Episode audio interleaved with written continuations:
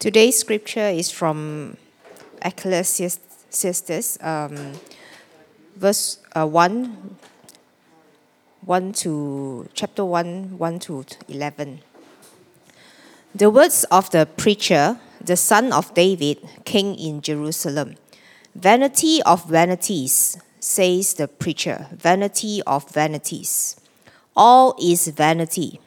What does man gain by all the toil at which he toils under the sun?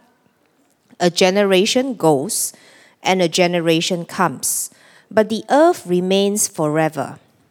The sun rises and the sun goes down, and hastens to the place where it rises. The wind blows to the south and goes around to the north. Around and around goes the wind and on its circuits the wind returns. All streams run to the sea, but the sea is not full. To the place where the streams flow, there they flow again. All things full of weariness, a man cannot utter it. The eye is not satisfied with seeing, nor the ear filled with hearing. What has been is what will be, and what has been done is what will be done, and there is nothing new under the sun. Is there a thing of which is it, it is said, See, this is new? It has been already in the ages before us. There is no remembrance of former things, nor will there be any remembrance of later things, yet to be among those who come after.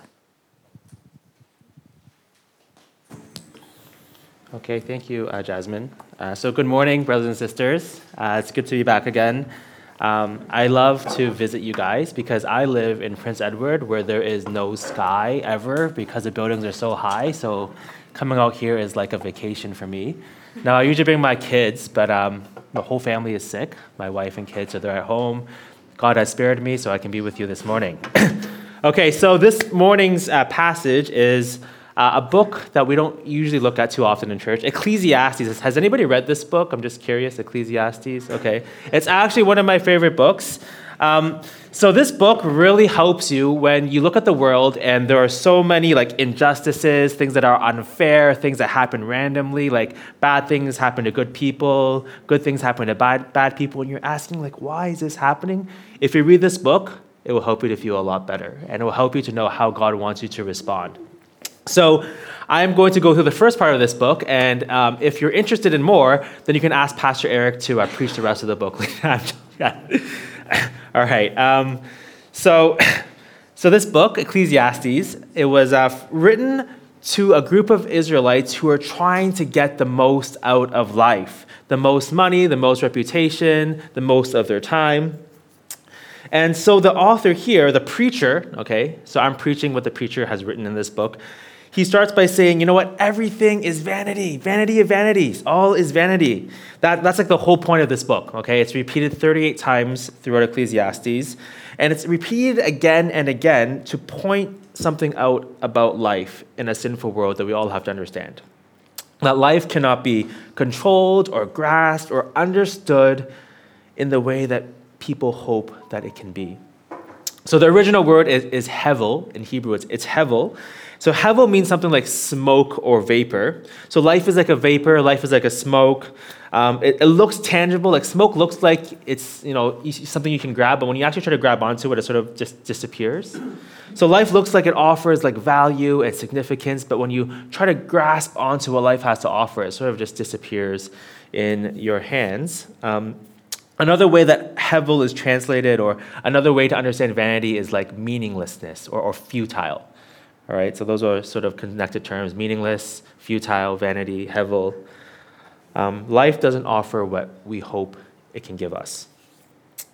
I, um, I bought this camera when, my, when my, my first child was born, and I don't know, like for some of you who are dads, like you can get go pretty crazy with the camera thing. So like I'm just always behind the camera, like trying to get the first steps. I actually caught my son's first steps because uh, I had the camera on 24 7. I'm joking. I just happened to have it at the right moment. Now, um, the first month I got this, I had to like buy a new hard drive because I had like gigs and gigs. Like it was reaching like the you know 100 gig mark, and I was like, man, there's not enough memory to record all of life's moments. But I guess a couple months on the road, I sort of realized like it's sort of like really tiring to always like film my family's life, and like it's not the same as actually being there. Like I was wondering, why am I trying to film? It's like I, I don't want to miss these moments, or you don't want to miss these moments with your family. And the more, but the more I try to like save these moments, I realize like you, I can't. It just life just goes by, and you can't grasp onto. You can't keep these moments that feel so important to you. So that's sort of what it's trying to say, right? Like life just passes by, and you can't grasp onto it no matter how hard you try. It's it's not the same. Um, okay. So that's Hevel. Hevel of Hevel. This is what life is. It's vanity of vanity. Life passes by like a smoke. Um, now, I'm just going to like break down each verse. So verse three, if we get the next slide, begins with a question to explore if if this idea of Hevel is, is really true. So it, it's asked a question. You know, what does man gain by all the toil at which he toils under the sun? So here are here are three key words that I want to explain. Okay, uh, there is under the sun, toil, and gain. So, under the sun is a phrase that means life in a world without God. So, under the sun is like this realm where human life takes place. It's this physical realm, anything that the sun shines on. And, and under the sun is a realm separated from this highest heaven, you know, where God dwells outside of this physical realm. Uh, so, to put, it, to put it another way, under the sun means everything a human being can experience on earth without God. And verse 3 tells us the kind of life that is uh, Hevel. It's this life under the sun. It's this life without God, right? When uh, people sinned, um, they were cast out of the garden. They were cast out of God's presence, and this is the world that we live in. Okay, another key word is, is toil. Okay, toil means like the painful struggle. It's like the effort that you give just to exist, just to live life. Um, so it's all of the effort you put in in your like day-to-day work, like your vocational job, Maybe that's the mental energy or you know emotional effort to design lesson plans and teach students if you're a teacher, or that's like straining your eyes to crunch numbers or review contracts, or um, you know sweating to, to build a high rise in, in the heat of Hong Kong.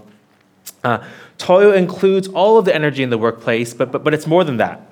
Okay, it's like all the effort that you put in to do chores around the house, um, all of the effort you put to like live a life, healthy lifestyle, to cook well, to exercise, uh, planning the family finances, planning your children's uh, after-school curricular activities, taking them to school, dropping them off, all of those things, right? Um, life under the sun, life in this world is toil. It's burdensome.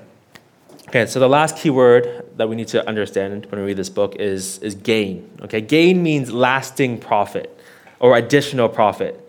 Um, sort of this idea of like, you know, does the work you put in end up giving you benefits that you want? It, are, are, those things equal? Um, now, when it comes to vocational work, what that means is that however many years you spend working, you come out having more than what you gave. And if what you sacrificed, if all of those hours, all of that, uh, I don't know, mental stress, uh, is more than what you sacrificed, than you gain. If it's not, then you sort of lose out, right? You, you know, spent all these years working for the system, working for this company, and you know, you didn't get what you wanted in the end. Um, uh, gain means that you know, if you work 10 times harder than your coworkers, you don't just end up with the same salary forever, but you are recognized, you get a promotion, and you end up making more money in the end, you know, along with the authority and prestige that comes with that promotion. Now, the question in verse 3 isn't just asking what you gain through your work. It's asking, what do you gain for all of the effort that you put in just living life? After all the jobs you will ever work in, after all of the work you will put in raising your children or whatever else you uh, exert effort in, what do you get?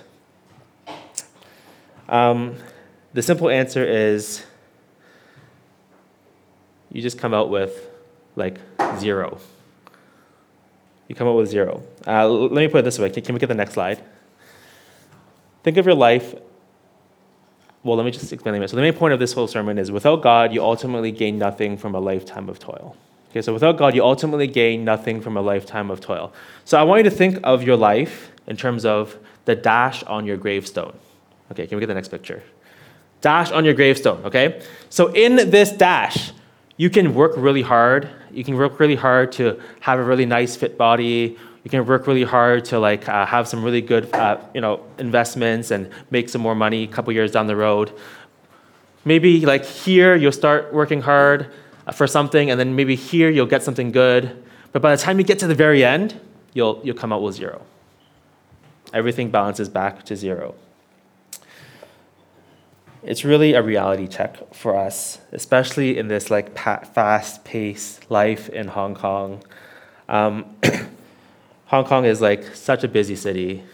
It's all about being productive. It's sort of like uh, an identity marker. If you're not working hard to be productive in like every area of life, then you are not like a good person. Like you, something is wrong with you. You're not as good as other people who are working like extra hours, putting the time in. A productive person is a person who gains the most out of life. And this value of productivity in the city really, it, it, when, the longer you live in the city, the more it actually affects you, that culture. And it's here that God gives us a reality check. You know, in the end, all the time you spend being busy, busy, busy it just ends up with nothing. Without God, you gain nothing from a lifetime of toil. And this is a truth I just want us to spend some time thinking more about because it needs to really reach down to your heart to the point where it starts to affect how you think and how you feel and how you live, how you make decisions, how you spend your time. This is so important because our time is so limited. So, so here are three things that I'm going to get us to think about, or the passage gets us to think about. All right, here are the three points of the message. Uh, life is a tiring cycle of work that never satisfies. History is a cycle of failed hopes, and you will be forgotten in the cycle of history. What a positive message. It gets better at the end. But let's start off with the sad things first, right? We have to hear the bad news before the good news. All right, so let, let, let me think, let, us think about the first part, okay? So life is a tiring cycle of work that never satisfies. Uh, verses 4 to 7. Uh, maybe we can, get the, we can get the passage up on the screen. Yep. So um, it's very poetic. So th- these couple verses uses things that can be observed in the physical world as illustrations to lead people to reflect on what toil is without God. And it's very poetic, like I said. So the point is to just think about these pictures.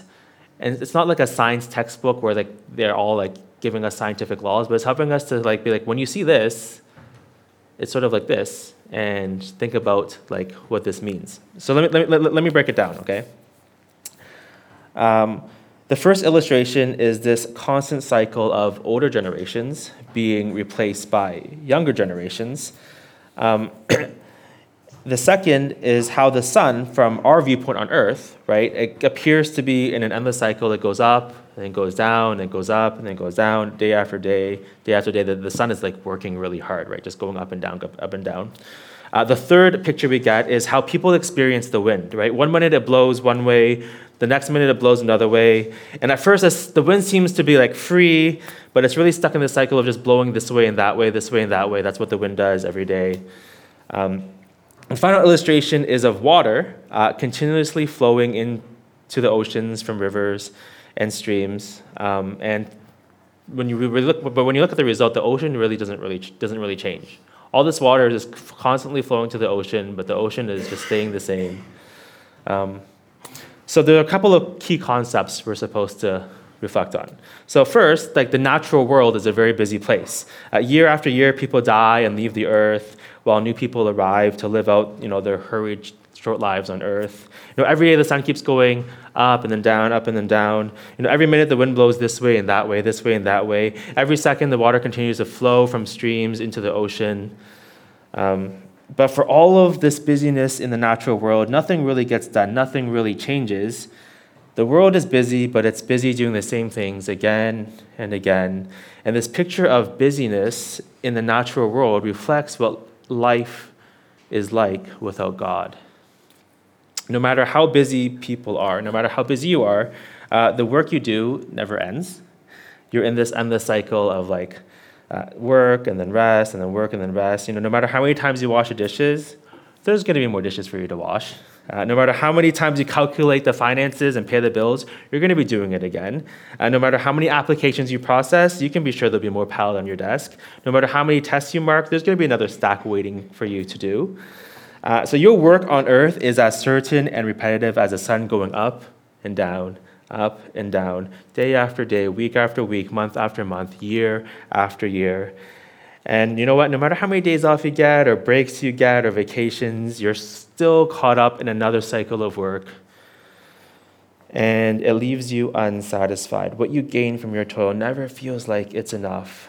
This is how verse 8 summarizes it. All things are full of weariness. A man cannot utter it.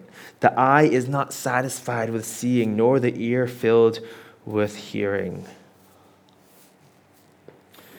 Life is this tiring cycle of work that never satisfies.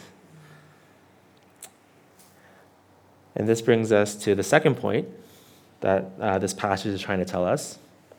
Not only is your life an endless cycle, uh, human history itself is a cycle of failed hopes. this is what it says in verse 9. Uh, what has been is what will be, and what has been done is what will be done, and there is nothing new under the sun. Uh, the cycle of a person's life of toil is part of this larger story of toil of human history.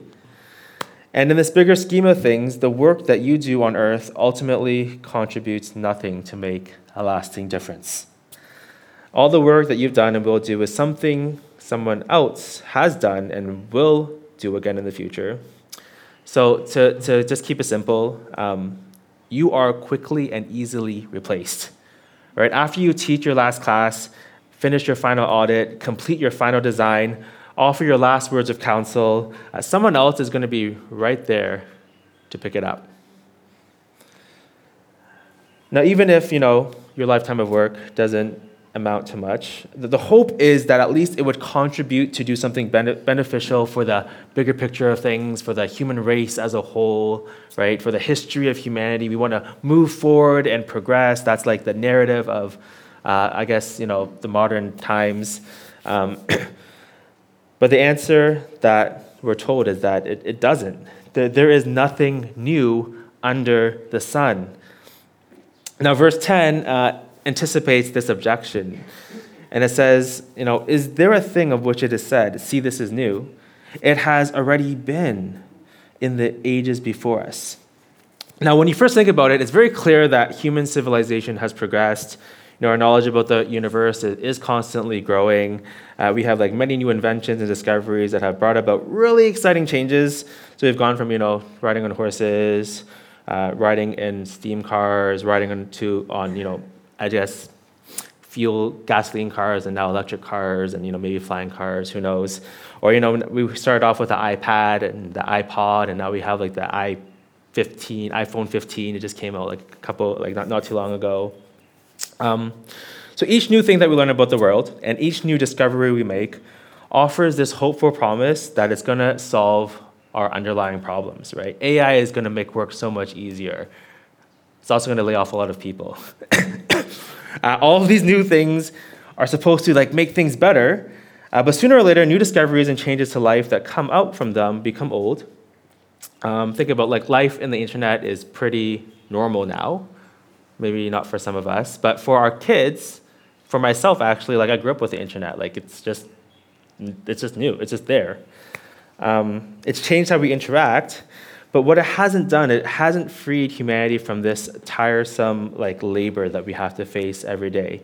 You can work from home now, but you're still working. Um, so the next new thing is like the metaverse, um, and maybe that's going to change things. Uh, maybe the next generation of kids will attend school wearing their VR goggles when it's a rainy day. I don't know when there's a typhoon. Maybe I don't know. Um, But whatever promising, thing, promising new things that come out in the future, it's going to quickly become old. There is nothing new under the sun. It means there's nothing that will be discovered in human history that is definitively new. There is nothing that will give humanity the lasting satisfaction and rest from all the toil that you live that you have in life. There is nothing new that can stop this continuous cycle and repetition of replacement that we see and experience. There is nothing new that will result in humanity gaining something more, after your life on earth ends. Uh, human history is unable to produce anything new. Your life as a part of this history is unable to produce anything new. History is a cycle of hopes failed, um, a cycle of promising discoveries that turn out not to be what we hoped it would be. Uh, 20 years ago, the internet you know, held so much promise to do a lot of good for the world. Uh, today, there's a lot of controversy on how beneficial the internet is, and that controversy is growing, right? Okay. so, uh, the final point uh, of this passage is that you will be forgotten in the cycle of history. Verse 11 says, There is no remembrance of former things, nor will there be any remembrance of later things yet to be among those who come after.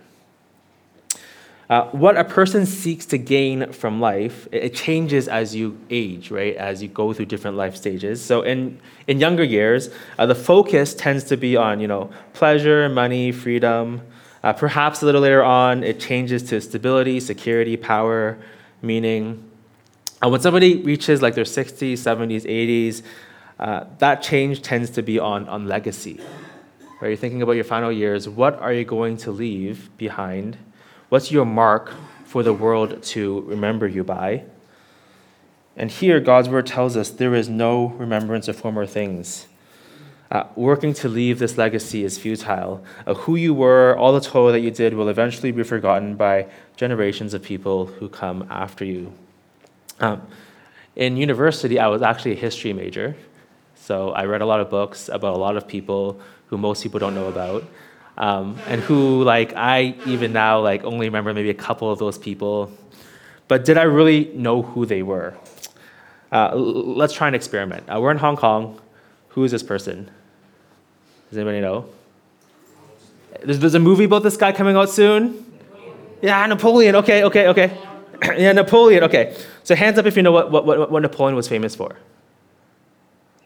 Really? He's this French general, like general. Okay, okay. Uh, hands up if you can, de- if you can describe the impact he had on the history of Europe. As, as a history major, as a history major and teacher, I am a little bit sad, but it's okay. does, okay, does, does anybody know how much he? Does anybody know what he valued most in life, or who were actually the people who were most important to him? What was his personality actually like? Like there are all these things about a person, like may know what they did a bit, but not really remember who they really are. Um, you know, I guess if we were maybe if we were in Europe, if we we're in France, then everybody would know who this guy is. But we're in Hong Kong, so you know, it really depends.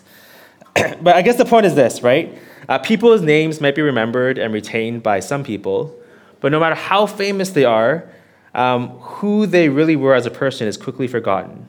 And as time passes on, like, honestly, in 20 years, um, ask somebody who Blackpink is. Ask one of the younger kids who Blackpink is. and They're like, who's Blackpink? It's about NewJeans. Do you know, do, do you know new, NewJeans? No? I just heard about them from my kids. I teach at school. All right, let's, let's go back to the main point. Okay, so here's the main point. Uh, let's get the next slide. Without God, you ultimately gain nothing from a lifetime of toil. So, on a personal level, all the work that you do doesn't bring you satisfaction, it makes you more tired in the bigger picture of things, um, your life doesn't contribute to human civilization progressing. This is the reality of life under the sun. This is the reality of living on earth separated from God's presence. And this is ultimately the consequence of choosing to sin in rebelling against God. Um, this is how Romans puts it. Um, get that passage on the screen. Romans 8 20 to 24 says this. For the creation was subjected to futility, not willingly, but because of him who subjected it, in hope that the creation itself would be set free from its bondage to corruption and obtain the freedom of the glory of the children of God. For we know that the whole creation has been groaning together in the pains of childbirth until now.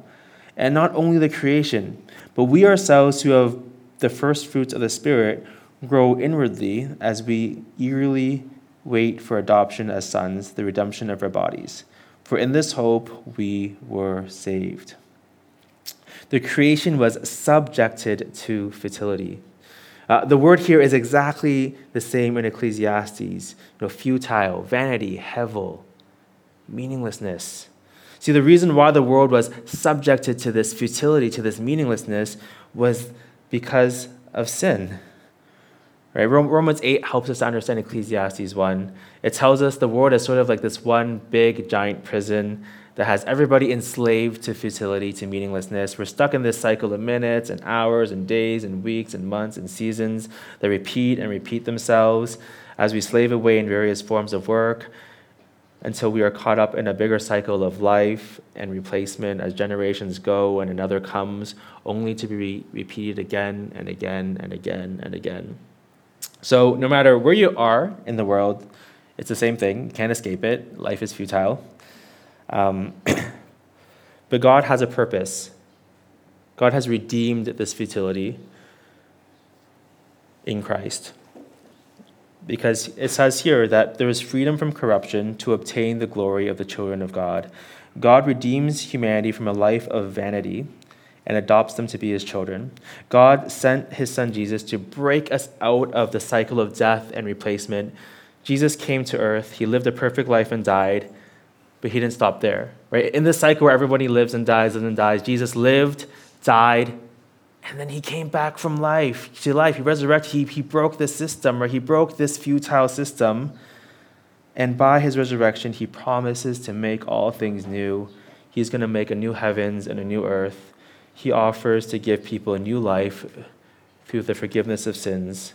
If anyone is in Christ, he is a new creation. Behold, the old has passed away and the new has come. Okay, so I just want us to spend our last couple minutes just thinking about what does this mean for you this morning? Okay, what does this mean for you this morning? Uh, your, your day-to-day experience of repetitive, meaningless work is meant to point you to seek the God who can free you from this cycle. Uh, the dissatisfaction that you face in life, and there is always dissatisfaction. There may be times when that dissatisfaction is like less, sometimes when it's more, but it's always there because there's something that's missing here. But the, dis- the dissatisfaction that you face in life is a sign that you need to draw closer to God. It's meant to remind you that life, what you need in life, isn't here don't stop here. Where will you turn to when you realize you're not getting from life what you had expected? Uh, you know, will you turn your heart to seek God with all of your heart, soul, mind, and strength, or are you going to look somewhere else? You know, if you're not a Christian this morning, only Jesus can free you from your meaningless toil by giving you a right relationship with God. Uh, if you are a Christian, when life seems so burdensome, when you feel so dissatisfied, that's meant to point your heart back to the true purpose of your time here on earth, and that is knowing God. Uh, you know, more often than not, uh, Christians live very godless lives. And godless doesn't mean you're committing horrible crimes and horrible sins. Uh, godless simply means living life without thinking about God, right? Godless, you just don't think about Him. Just wake up and you're just so busy with life. You just, where's God in your life? You're godless. Um, it means you wake up, you go to work, pick up the kids, put them to bed, work some hours again, sleep, and then not once do you think that you need God in the midst of all of that. Now, the point here isn't about doing less work. It isn't necessarily about making more time for personal devotions, uh, but the point really is, is your heart. Uh, you know, it's true in a city like Hong Kong, there is some work where you have no choice but to put in the long hours to make a living. But it's also true that many times our hearts are so busy trying to grasp all of the vapor, all of the hevel, that we intentionally make ourselves more busy and tired than we need to be. Isn't that true?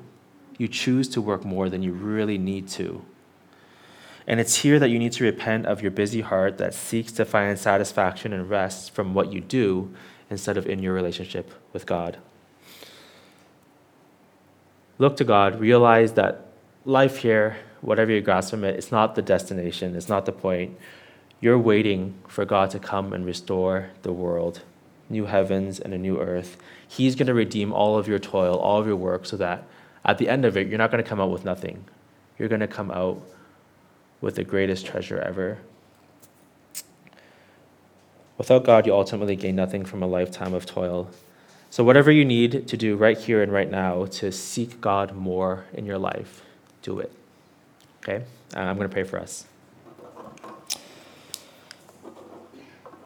Lord Jesus, we just come to you this morning and we ask that, Holy Spirit, you would search our hearts, search our minds. You know all of our ways. You know what we are looking for, what we worship, God, what we desire in life. You know all of the ways that we are dissatisfied and bitter, the ways we feel empty. Um, you know all of our struggles, and we want to come once again to you and lift them to you, God.